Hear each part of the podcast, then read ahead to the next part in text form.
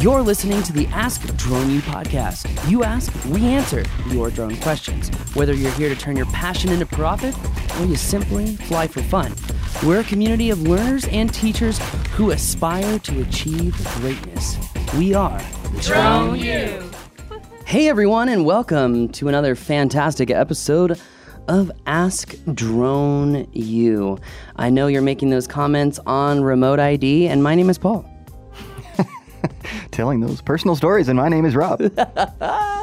Welcome to the show. I don't even know what number show this is. I think it is one zero seven four. Either way, super happy, super thankful that you are spending a few minutes of your day with us. It's very cool. Really do appreciate it.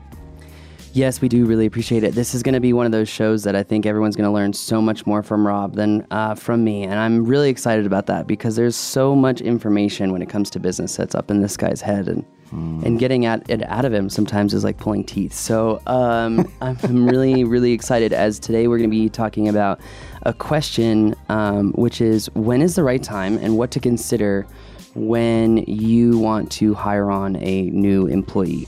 Before we play the question, the question is brought to you by uh, the Drone U Fly In. Don't forget, a conference with over twenty flight missions. That's right. You're going to be competing against sixty other pilots as you creatively showcase a Netflix studio site, or you can map it and partake in the technical flight missions to understand how to map the most complex environments. If you're like me and you love traveling and having drone adventures that actually pay off, that, that give you real things in return, then you're not gonna wanna miss the Drone U Fly In. So just go ahead and sign up before it sells out, because we're like already halfway there, and yet it's three months away, and we've never been that full before. So it's nice the word is getting out. So make sure to go sign up right now, drone u fly in dot com. If you feel like you're questioning your skills, your confidence, or you're nervous, we can nix all of that with one day at Flight Mastery. So if you're like, oh, I really want to go to that, it sounds like a lot of fun, I just don't know if I'm good enough. You are good enough, okay? Uh, you might just need some special little hacks that will help you be that much better. And if that's the case, then come to Flight Mastery. It's, you know, our world-renowned class, the class that's required by the N T S B for their homies. They don't call them homies. homies. Yeah, they don't call them homies, trust me. So, yeah, nor do you the morning of the class. no, oh, no, no, what no. Up, homies? Yeah, I definitely do not say that. But um, you're not going to want to miss it. Uh, just join us. In fact, I still got to talk to uh, Dan Brockett, Officer Dan. To mm. He's not a real officer, uh, but we call him Officer Dan. It's just funny. uh, yeah. He's it. what everyone hopes a police officer would be. so, uh, Which is a non-police officer, police officer. Yeah. I mean, we're calling a spade a spade here, okay? Yeah, so I wanted to speak really, really quickly to the point about how can you come and, because it's obviously going to cost you some money to come to the fly-in, but I just feel like there are multiple ways that you can pay that back to yourself, to your business, exponentially, right? So you're going to be able to come and learn how to write articles that most people don't know how to do if you come to the business part of it. You're going to learn from someone who has built an incredibly successful internet business using article writing. Mm-hmm. Haya Esteloo. Really, really excited that he's coming. We're going to learn from Paul how to go sell.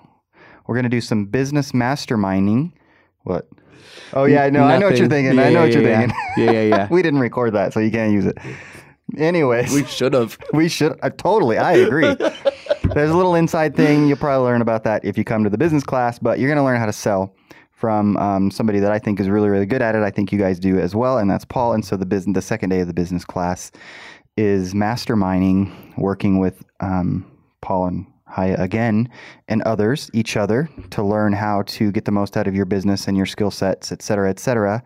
Then you're going to be able to come to a really unique location and build your reel in a way that is going to be um, able to showcase you in a very unique way that very few people will have. I mean, there's all kinds of ways that you can then take all that information and deploy it, and more than pay for coming out to New Mexico, to a really cool place in Santa Fe, New Mexico.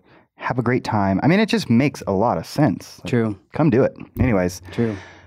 I'm excited about it, as you can tell. So I I'm hope you guys can stoked. come. I hope I'm you guys stoked. can come. I'm also stoked how stoked other people are, frankly, if we're being real. So now on, we've got some some of the best uh, sort of help, if you will. That's not doing them justice, but you know, people like Skydio and Skywatch and people that are coming, Haya. I mean, Drone D J, you guys all know Haya from Drone D J, yeah, that are going to be here. We actually have a lot of power players coming. Yeah. It's exciting. It's going to be a lot of fun, and it's going to be incredibly educational. And I want to reiterate, because we've had a lot of questions about this, people that reach out and say, look, you know, you guys are kind of emphasizing the competitive nature of it. That's... because that's me. He's so competitive. Well, that's because so many people online are like, I'm the best drone pilot. Come and prove it. Let's do this. But if you don't want to come and prove it, then just come have fun. I mean, you're going to learn so much. It's a lot of even having through fun. That competitive element.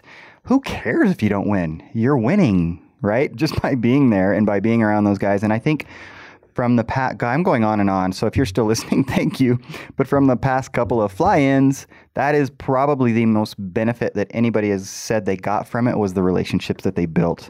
And and I mean, talk about another way to pay for it. There have been numerous stories, instances of people saying, man, somebody I met at the fly-in twenty eighteen, whatever, they reached out to me because they knew I was in such and such. They had a job. I did it for them. It was a great deal. Thank you for having the fly in. I mean, we get that kind of stuff all the time. So I'm going to stop now, because if that's not made, enough reason for you to come. Sure. And we're, and we're going to, you know, get right to the question, but I think you make a good point. While I am focusing on the competitive nature, I think everyone knows, if you've watched this show more than once, you know I'm rather competitive, but that will not detract from the unbelievable amount of fun that we'll have.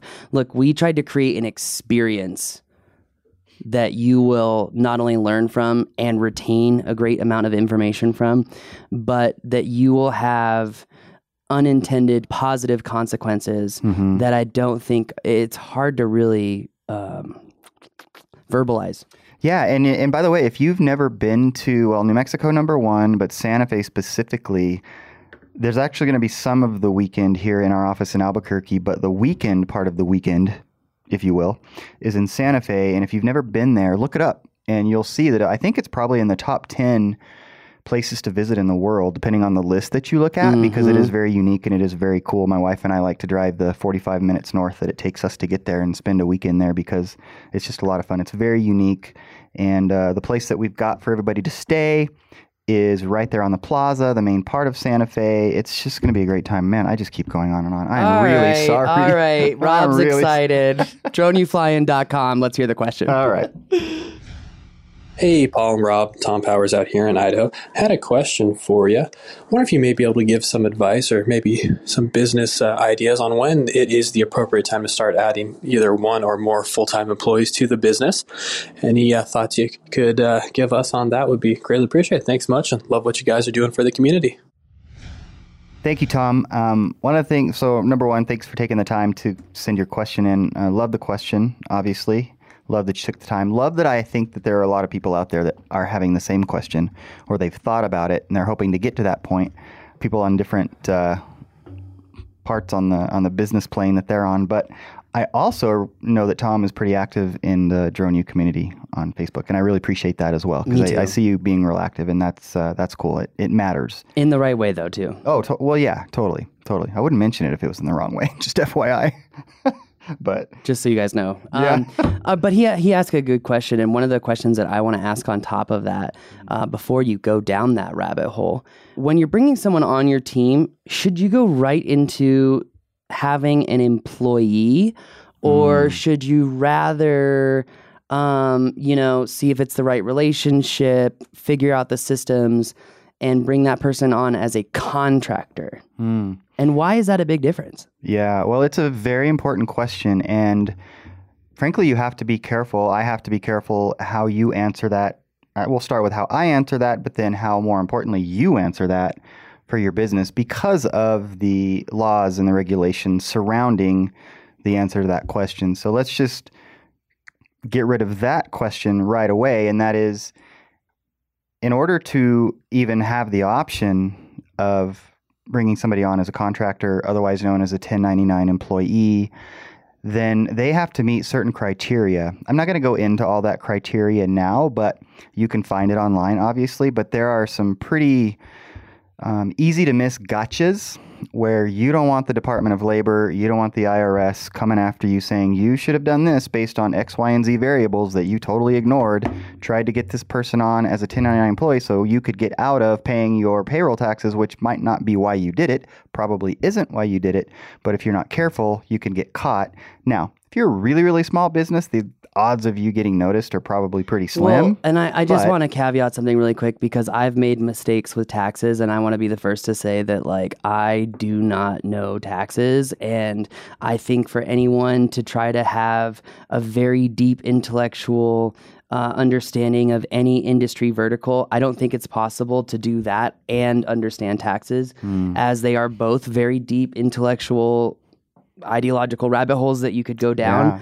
And I would also say, you know, you, you mentioned that um, they may say that you're trying to avoid payroll taxes. One of the things, again, that, that we learned is that if you hire a contractor, I don't think it's D O J. Is it? I don't think it's D O J. It's the other agency. There are rules that you have to follow. If you hire a contractor, like, for example, you can't give them set hours. You have right. to have a flex schedule. There are some other rules as well. And I just wanted to touch on that really quick yeah, before no. you kept bursting past information because it's really good. No, that's actually the exact point. You just have to know what the criteria are to determine whether or not you even are eligible or they are eligible to be a ten ninety-nine employee as a, well, let, I'm kind of mixing terms there, a ten ninety-nine worker as opposed to like a W two employee, the, you know, the, the kind of employee structure that most of us are probably used to. Although with this audience, that may not be the case. There's probably a lot of ten ninety-nine work going on with the audience that we have. So Or or W nine, depending on how they have things structured.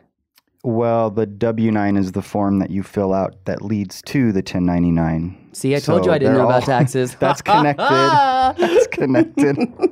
But nonetheless, yeah. So um, I like the thought if you're in a place where you have some flexibility, you have some tasks or even some engagements, some projects whereby there's specific types of expertise that you need help with, either because you don't have time or because you don't have the expertise, and so you bring somebody on not as an employee but as a contractor, and you say, this is my task, and you should have a contract with them technically that says this is the task and or the project. And if you have that environment, then going with a contractor slash ten ninety-nine person makes a lot of sense. Um, and it's actually a great way to determine whether or not that person is a good fit, which is what you alluded to when you asked the question in the first place. So definitely something to consider. It can be more of a short-term project-based analysis of that person and of that need, frankly. Um, Whew, there's actually a lot to get into on this, and, and we probably won't get into all of it. I think... Is this something that you talk about in the business course? Because a lot of people do not know that we have one of the longest business courses, like, as far as, you know, yeah. in the drone world, the drone industry. Yeah, so Tom and others, if you haven't listened or watched that part of the business class, then you should certainly do that. But, you know, kind of just maybe a little bit more philosophically answering the question, let's start there. One of the things that we've learned, and I think probably all of you or most of you know, is that it's really, really important that you don't just work in your business, but you work on your business. So one thing I would say is if it's starting to feel like you don't have time to work on your business, I think that's a good thing to pay attention to in terms of I probably should start thinking about or looking at getting help with some of the tasks that have to be done for the business that I have, right? And one of the things that we've done, and um, our partner Tim, who you all should know, um, he's gotten really good at picking people out of sort of the internet world, be it Upwork, be it other avenues. And we have found some amazing people that have been with us for years through that avenue. And so that's a one way that you can go as well, particularly if it's something that can be done um, remotely, which obviously there's a lot more of that going on in our world nowadays, particularly with uh, the way the millennials think and, and want to work, and I can totally understand why. So, what about Generation Z? Because I feel like they're the ones that, when everyone talks about millennials, I really feel like everyone's talking about Gen Z and not millennials. Because people need to remember, we're the generation that didn't have cellular connected smartphones at the age of twelve. We're the last generation who understands the importance of kids growing up outside with independence. Like, mm. you yeah, know? no, that's fair. It's just, I guess the reason I would say millennials at this juncture as opposed to Generation Z is that Gen Zers aren't quite into the workforce yet. Yeah. Right. So that's that's my only distinction there, but that's why I use millennials. So anyways, I think that's a really good indicator. So when you sort of feel that internal, man, I just don't have time to do X, Y, and Z on my business, be it writing articles, some of the things that you'd learn if you come to the business class. I promise not to go down that rabbit trail. But when you start to have those feelings and you start to see that you're just so busy working on things that you have to get done for clients, et cetera, you don't have time to market. Because one of the things that you might find in the business cycle, and I learned this a long time ago from a mentor of mine relative to the mortgage company that we had, is if you find yourself getting really, really busy and doing a lot, a lot of loans, for example, and then you're working on those loans so much that you forget to network and market. Then sales cycle. The, it is just the sales cycle, yeah. Right? And it covers all industries, right? And so you'll start to see that perhaps. To finish what he was saying, though, you have this long down trough where yeah. you're working and you're not bringing in new business. Right. So you essentially, you know, you get that huge payday, but then you're broke again for three weeks because you didn't have some... Or three months when you have a long cycle like the mortgage business. Yeah, yeah. And that's, you know, and then, you know, you're back to square one, whereas if you had these autonomous systems, and that's part of what I'm teaching at the, the business course for the fly-in, if you have these autonomous systems, it really, really makes getting business easier. But there are all also autonomous habits that if you create, in my opinion, personally, that you can be quote unquote always selling mm-hmm. uh, without even True. Thinking about it. True. And, and that's something that is particularly relevant today with the many, many ways that that is possible. So absolutely, you're right. That can mitigate that particular issue quite a bit. The other thing that comes to mind in terms of, okay, thinking this through, when should I bring somebody on, whether it be ten ninety-nine or employee, Um, I think when you, number one, I am going to make the assumption that customer service is really, really important to all of you. Um, why is it important to you? Why do you think that it, that, why do you think that customer service is so important that you had to just say that? Well, to, it's important to me because it's part of my mission. It's part of what I care about, and that is improving the lives of other people, the, the lives of those that we serve through this organization or any organization that I'm a part of. That's the why. That's why we do this. So if we're failing in that, then something is broken and needs to be fixed. And so I bring it up because, again, assuming that that is foundational to your operation, your business, then when you start to feel that you're maybe not getting back to somebody as quickly and or you just uh, don't have the opportunity to take care of all the leads that you have, et cetera, then, well, at that point, you're probably past the need to get um, some help, whatever form that comes in. Now, as I say that, I, I'm reminding myself that you've got to have some ability to foresee that somewhat, right? So, for example, in our case, I remember some of our early conversations years ago saying, once we get to this level of membership, it's pretty clear that we're going to need help. Now, we blew by that. Here's the funny part, yeah. But at least we had the conversations, and then for various reasons, we made decisions not to actually act on that, which, you know, could be argued they were the wrong decisions at the time. But nonetheless, there was some projecting of where we want to go once we get there based on the activity that we foresee coming into our um, business, be it customer service needs, et cetera, then we're going to need to have somebody help us with that. And so foreseeing that is really, really important. Trying to stay ahead of that so you can continue to serve your customers at an exceptional level. And I mean exceptional level, under promise, over deliver every single day. Obviously, we're going to fail. We fail at that. You know what's hard about all this is that as someone who's as passionate as I am, all those points you just hit, I, I it, it's it's so hard to verbalize how important it is to like religiously follow those points that you just made, because it's not, you know, you follow, pick a couple and figure out if it works.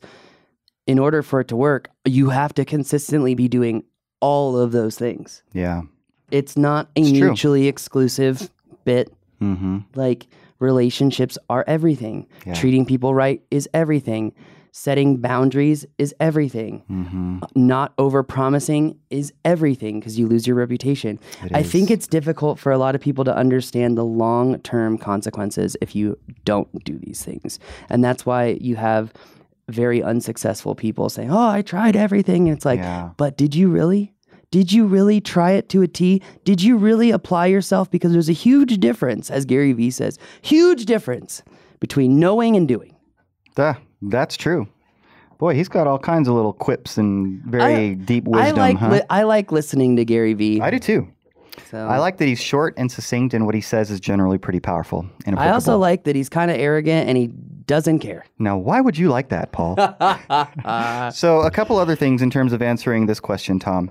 So what does your future look like for your business? And what I mean specifically by that is we've talked to somebody recently who is in the um, federal contracting world. And he now knows that he's going to have work for the next six to seven years.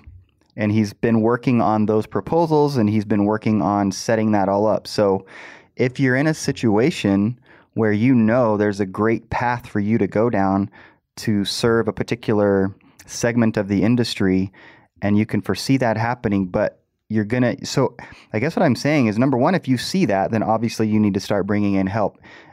Be careful not to do it too late. I think that it's better to maybe be a little early on that and take some risk. The business is about taking mitigated, calculated risk, right? So I would look at that as, boy, there's this opportunity. If I try to take it, and then once I get to this certain point, then I'm going to bring somebody in to help me. Well, number one, you haven't had that person to sort of be a part of building that up, part of the team, part of the culture, so that it's running smoothly from the beginning once it ramps up. I think bringing somebody in later once it's already ramped up is more difficult. It's, uh, you know, these principles, it, it, it's just not a an easy formula. It's kind of like raising a kid, right? There, it didn't come with a it. This goes back to habits build routines, build systems. Yeah, that's true. That's true. Can, I want to ask you a question, though, because you yeah. kind of, you're, you, I, I haven't seen you this excited in a while. It's, it's exciting. Um, is there a formula in figuring out what a task is worth? Meaning, let's say I want to hire someone. Let's say I go Upwork contractor style. And let's say I need to have someone reaching out for podcast advertisements, like Alyssa's working on, and it's taken me forever to build that system. And I have someone who helps post YouTube videos. And I have someone who helps write articles. Is there a formula that would help me understand where I can best apply my money? Um, yes. Cost benefit Next analysis? Question. Is that like, is that No, the that's r- exactly what came to mind, is some form of cost benefit analysis. I think that you absolutely can run models like that. And, and that's very, very helpful. I would just be careful. Well, you have to understand, it's like projections, right? You have to understand that they're... Not es- psychological projections. Financial no, projections. Finan- thank you. Sorry. I, yeah. We have very deep conversations at Drone U. Thank you. I uh, I just, you know, you need to be careful because you're using estimates. And so again, um, you don't want to get too far along based on the thing about... You don't want to get too far along based on what? Well, I, yeah, finish the thought. You don't want to get too far along based on these projections and then realize, crap, I miscalculated on my projections, right? Mm. And so that's where that I think... Me. comes back to uh, to maybe taking a little risk. So, and so ma- my, in, in taking risk, you understand where the value is? Is that what you're saying? It's kind of learn sense. by doing, yeah. trial by fire? Yeah. So I think when you're doing projections or when you're running models and formulas like you're referring to, you want to be conservative to whatever side that is in terms of the decision that you're trying to make. And so even... So I think maybe the intuition would be, if I'm running a model of this potential new business opportunity or this new channel within the kind of work that I'm able to do, and I see this opportunity, well, I'm going to be conservative and say, I want to bring somebody on no later than when I reach this threshold, which I think is going to come six months from now. I think the conventional wisdom might say, okay, let's be conservative and call it eight months. Well, I might say... at least consider, let's be conservative and call it four months. Like, flip that on its side, because like a professor that I had in college who was my favorite professor ever, and we've talked about this, is the people I think that can be most successful in terms of analyzing information and making related decisions, they have the ability to see both sides And so obviously, for example, like in our world nowadays, we're so polarized in our country politically, as an example. The people I like talking to and interacting with and spending time with are the people who can have a conversation and see the benefits of both sides. And there are benefits to both sides. I don't care. I have the, uh, yeah, you right? don't care. You don't care. Sorry. No, I don't care what side you on or you're on, because I fall on a side, right?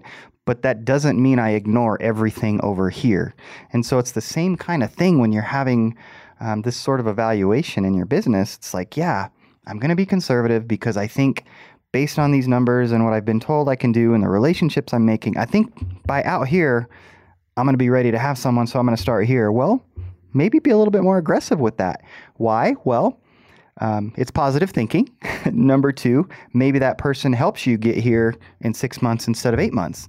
So the point is, you've got to be thinking of it in those terms, I believe, and then making decisions according to that. Now, the bottom line is you either have the funding or you don't. I mean, we have to be realistic about it as well, right? I mean, that's something that we deal with. But, we, yes. Why, okay. I'm going to say this right now. I feel this needs to be said. There, it is very real that we're, not we are, but even others are, resource limited. Do not confuse that with resourcefulness. You may not have resources, but you can be resourceful and solve problems. Mm-hmm. And I felt Of, I, I felt the need to say that. There was another point right. that you had made earlier that I wanted to touch on, but I, I've it's it's lost my head. I, I, I've lost that the thought at this moment. But I think you make some really, really solid points, and I think really understanding where the value is and who to work with. I would also say that's one lesson that I've learned through Rob is when you are working with people, take all the time in the world to hire. Be astute and take seconds to fire. Seriously. Yeah, it's hire slow and fire fast is basically the idea. And, you know, hopefully if you're hiring slow, then you have much less need to fire fast. I mean, that's the obvious conclusion that you we've uh, uh, we've learned the hard way in some previous businesses that, um, yeah, we weren't very good at that. So. That's yeah, and it's hard really to it, it's hard to be good at everything, and you can't expect yourself to be good at everything. Mm-hmm. And if you're a perfectionist, you're never gonna you're never gonna it's never gonna work. Yeah, um, and and it, it could sound like there's a bit of a contradiction there, um, saying everything I've just said, or not everything, but much of what I've just said, and then saying hire slow, right? When I'm saying project to four months instead of eight months, but those are two different concepts, right? So that's sort of a timeline, but in terms of finding the right person, that's when you really want to make sure that you're taking the time to figure out who that person is and whether they're a good fit for working with you and so forth. Because as we all know, I think if you find somebody that you work well with and that really kind of fills in the gaps that you have in your skills or interpersonal abilities or whatever, it's going to be an exponential benefit to you and your business if it is that right person. And and conversely, if it's the wrong person, I mean, it, it could send you, it could derail you quickly. Yes. Also, I will say another thing that's important that I've learned is that while I do want to create a family-like culture in the office, you cannot treat your employees or contractors like family. I mean, mm. you can treat them like family, but not family, if that makes sense. You, you yes, it, another and that's lesson. A very clear distinction, and that's really hard to understand, and you have to be really intuitive to read into that statement. But um, you yeah. have to also, I would say the other biggest thing is never ever hire people or work with contractors unless you are willing to do the work yourself. And I mm. learned that lesson from my grandfather. And I believed it and lived it, and thank God that I have, because otherwise I would not be here at this moment. But there was one time that uh, my grandfather was on a, a submarine in the Navy, and they were going through large thirty, forty, fifty foot swells.